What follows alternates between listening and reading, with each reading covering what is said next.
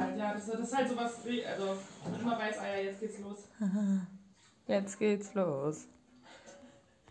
Ja, genau so. Oh. Hallihallo aus dem schönen Eberswalde. Wir sind gerade, wie heißt die Straße? Naja, also wir sitzen gerade an einem alten Bahnübergang, lassen uns die letzten Sonnenstrahlen ins Gesicht. Sehen den Mückenschwärmen noch zu, die letzten. Oh ja, wirklich. Oder vielleicht wieder. Heute ist es richtig warm. Es ist angenehm. Wir haben seit Tagen keine Sonne gesehen. Wir sind quasi aus, ausgelaugt, was Vitamin D, Ja. 3, 12, Vitamin D. Vitamin D angeht. Und genießen jetzt unsere, ja, auch so ein bisschen Zeit, Zeit für uns. Oh, ja, wir haben die letzten Folgen ja alleine aufgenommen, weil wir ein bisschen Ja. verpeilt waren. Nein, wir waren nicht verpeilt. Das war, das war, wir hatten einfach viel zu tun. Wir Ja. waren nicht verpeilt. Wir, wir hätten das schon so einrichten, einrichten können. Wir haben uns dann einfach dafür entschieden. Das war auch okay. So Ja. hat jeder mal einen Star-Auftritt. wir ja, möchten. ist auch schön. Das war, ich ich fand es auch schön. Ich fand beide, beide Folgen cool. Wir möchten heute über nochmal über das Thema Care-Arbeit sprechen. Ähm, wir haben euch ja ganz, ganz am Anfang, ich glaube, das war, Das war die, die erste Folge, die erste da haben wir Folge, darüber genau. gesprochen. Und die war auch ein bisschen wirr, so rückblickend. Ähm, ich glaube, ich habe so ein bisschen Angst, dass wir nicht das rüberbringen konnten, was wir. Es fühlt sich schon so lang her an. Es ist auch schon über zwei Wochen Ja. her. Aber ähm, genau, es war irgendwie ein bisschen wirr. Und wir wollten es auf jeden Fall nochmal aufgreifen, weil es uns eigentlich ein wichtiges Thema ist. Und wir auch noch mit so unseren persönlichen Geschichten irgendwie dazu teilen wollten. Oder nicht mal, dass es jetzt so eine dolle persönliche Geschichte ist meinerseits, sondern einfach eine lustige Sache, die direkt danach passiert ist, äh, die das Thema irgendwie nochmal schön wiedergespiegelt hat. Einfach so im Alltag sich, wenn man darauf achtet, dann fällt es einem doch irgendwie wieder immer auf. Oh, sorry, ne? ich schmeiß dich gleich hier runter. Nee, nee. Erzähl mal, Viv. Ich, Soll ich erzählen? Ich äh, wende meinen Blick zur Sonne, mach die Augen zu und lausche deiner engelzarten Stimme. Okay. ähm, wie war das? Also, am Tag davor, äh, bevor wir den Podcast hochgeladen haben und veröffentlicht haben, hat sich, es wird jetzt auch persönlich, aber naja, so persönlich eigentlich, naja, es hat sich zumindest eine Person in der Familiengruppe geäußert, eine weibliche Person, die auch gar nicht sozusagen blutsverwandt ist, sondern angeheiratet und meinte so, oh, wie geht's euch denn? So eine größere Gruppe und wer hat darauf geantwortet? Es haben auch nur Frauen darauf geantwortet. Und auch eigentlich keine Frauen, die irgendwie blutsverwandt mit dieser Familie sind, die sich dann darum bemühen, dass der sich mal auszutauschen und mal zu fragen, wie es denn so geht. Äh, ja, es fand ich auf jeden Fall ziemlich lustig. Ich hatte noch, noch eine Geschichte. Oder? Ich weiß es nicht. Ich kann mich an die erinnern, dass du die, ähm, dass du die teilen wolltest. Ja, ich habe es auf jeden Fall direkt mit ihr geteilt, dass unsere erste Folge darum geht. Und ich fand es auch schön, dass sie sich gemeldet hat. Und ja, aber es war so typisch, wie das natürlich Frauen dann irgendwie sich melden und austauschen, wie es denn so geht, wie den Kontakt halten.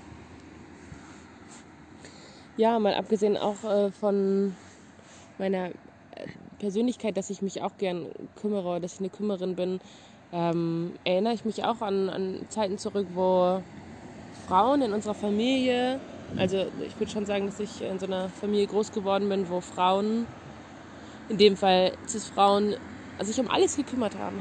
Sei es so das Weihnachtsessen, sei es die Geburtstagsgeschenke für Cousinen, Cousins, Omas, Opas. Ähm, und ich erinnere mich auch an eine ähnliche Situation. Da sagte meine Oma, sie ist jetzt schon tot zu mir, bei allem Respekt, eine tolle Frau und hat mega krasse Arbeit gewuppt, sagte zu mir an einem Weihnachtstag, es gab großen Ärger, so Lena, jetzt hol du den Männern mal ein Bier und dann gehen wir aufspülen. Dann machen wir hier einen Frauenraum und einen Männerraum. Und ich war so todesentsetzt und dachte so, what the fuck. Und da war ich noch nicht so, da war ich noch nicht so krass emanzipiert. Und das war für mich so ein, ich glaube, da ging es bei mir los, wo ich, wo ich so gemerkt habe, irgendwas läuft hier schief und es fühlt sich gerade nicht gut an. Und so lief es aber in der Tat immer. Es gab immer so einen Männer- und Frauenraum oder immer so einen Kinderraum und die Männer haben sich echt so ein bisschen bewirtschaften lassen. Furchtbar. Ja, ich möchte noch was anderes teilen und zwar bin ich, ähm, ich habe letztens an einem tollen Workshop teilgenommen, auch zum Thema Care-Arbeit von ähm, dem Verein Kultur weiter. War das letzte Woche Freitag? Ja, genau.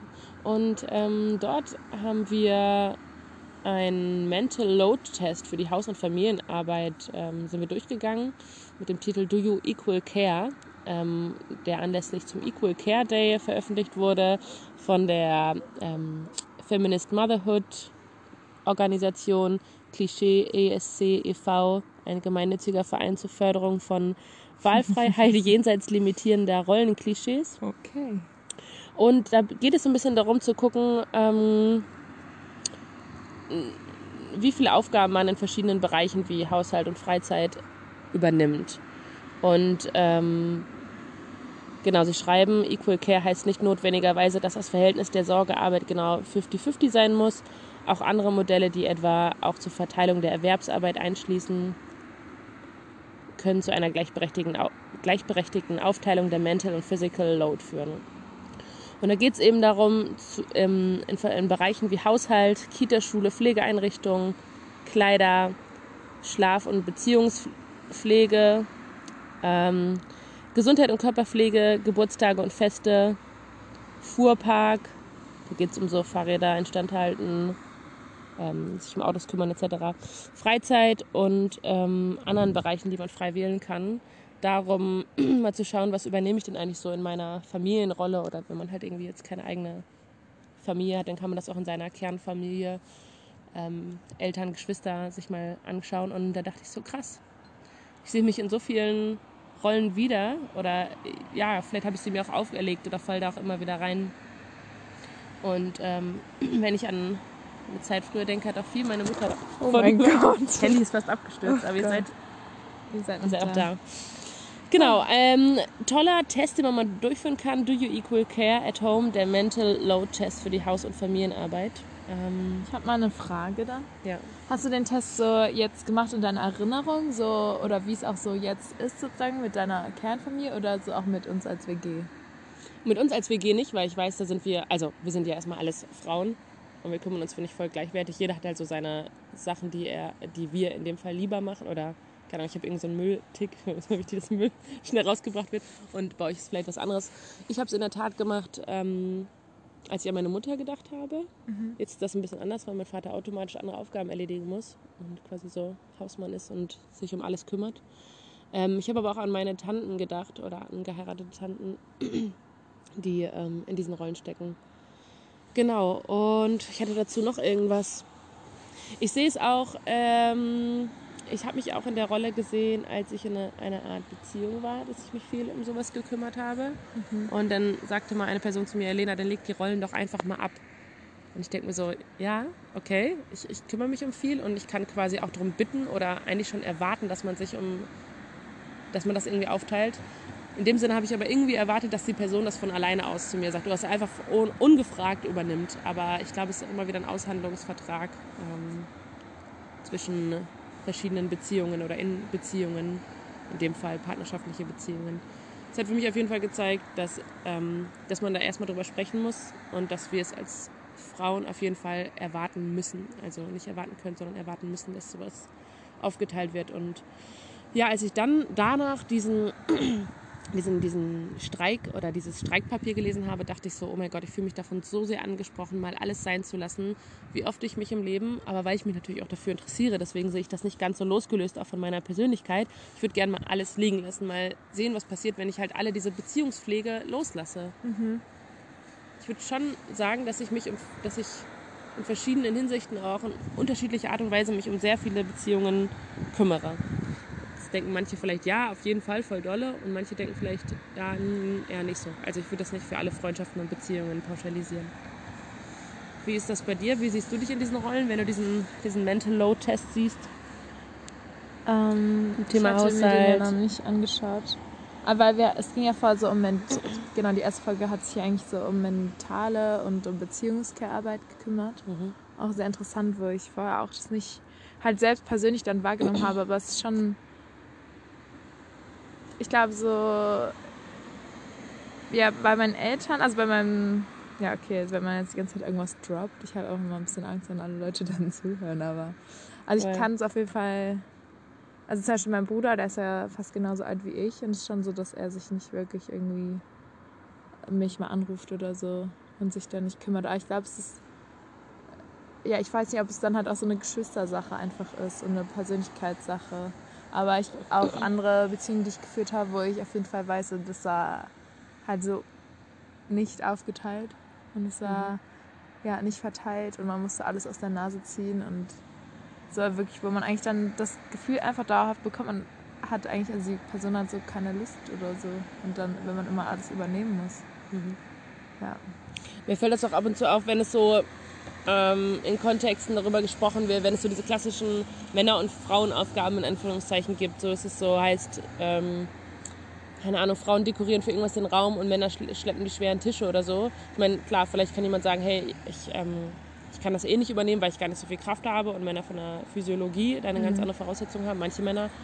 Aber äh, in, ich habe mich jetzt schon in vielen Situationen mittlerweile entdeckt, ähm, wiedergefunden, wo ich gesagt habe, ähm, natürlich können wir das tragen, natürlich kann ich das tragen. Oder mir fallen jetzt leider keine Beispiele ein, ich hätte mir das mal aktiv aufschreiben müssen, aber ich war jetzt schon mittlerweile in den letzten zwei, drei, vier Jahren oft in Situationen, wo ich gesagt habe, ähm, ich verstehe, also verstehe den Kontext gerade nicht, warum kann ich das nicht machen? Und ähm, sich viele auch angegriffen haben, dav- davon angegriffen gefühlt haben. Oder gesagt haben, ja, ich weiß ja, wie du es meinst. Oder ja, du weißt schon, wie ich es meine. Ja, ja ich habe gerade kein, kein gutes Beispiel dafür, aber mir ist das auf den, mir ist das auf den Sinn gekommen. Doch, Dass ich noch waren ein paar starke Männer. Ja, ja, genau. Jetzt, ja, stimmt. Ja, Jetzt brauchen dieses Jahr denke ich so, also ich denke schon so an irgendwann, als wir kochen waren da und das war so eine, das war ja irgendwie so eine Therapierunde, für die wir gekocht haben, wo die so ein Wochenende gemacht haben und Familienaufstellungen und man denkt so, dass diese Leute oder die Personen, die das leiten, irgendwie so voll gebildet sind und es war eine, auch eine reine Frauenrunde oder Frauen, die ich weiblich lesen würde äh, die sich dann zum Beispiel erstmal schon um ihre eigene Psyche oder um so Sachen kümmern und Familienaufstellungen gehen und da irgendwie schon so ein größeres Interesse gefühlt ist. Wer hat uns Hallo gesagt? Das ist auch nicht. Jemand zu uns? Nee, ich sehe nur den Sonnenuntergang. Ja, ich sehe auch niemanden. Oh. Ähm, und dann sie dann trotzdem nur meinte, ja, die Männer können doch jetzt mal bitte helfen, was zu tragen. Das Fenster da hinten, das ist so schwer. Ja. Ja. Naja, es passiert immer wieder. Passt auf, Passt auf. drauf. Macht keine, macht keine typischen Männer- und Frauenaufgaben. Löst euch davon los. Ich glaube, es ist gar nicht so einfach, wenn man das halt irgendwie jahrelang indoktriniert bekommen hat oder wenn man damit so aufgewachsen ist. Und dann dahinter zu kommen, diese Strukturen zu erkennen und ja. Ja. Okay, dann sagen wir Tschüss. Wir sagen Tschüss mit äh, schönem Sonnenuntergang aus Eberswalde. Ciao, Tschüssi. ciao.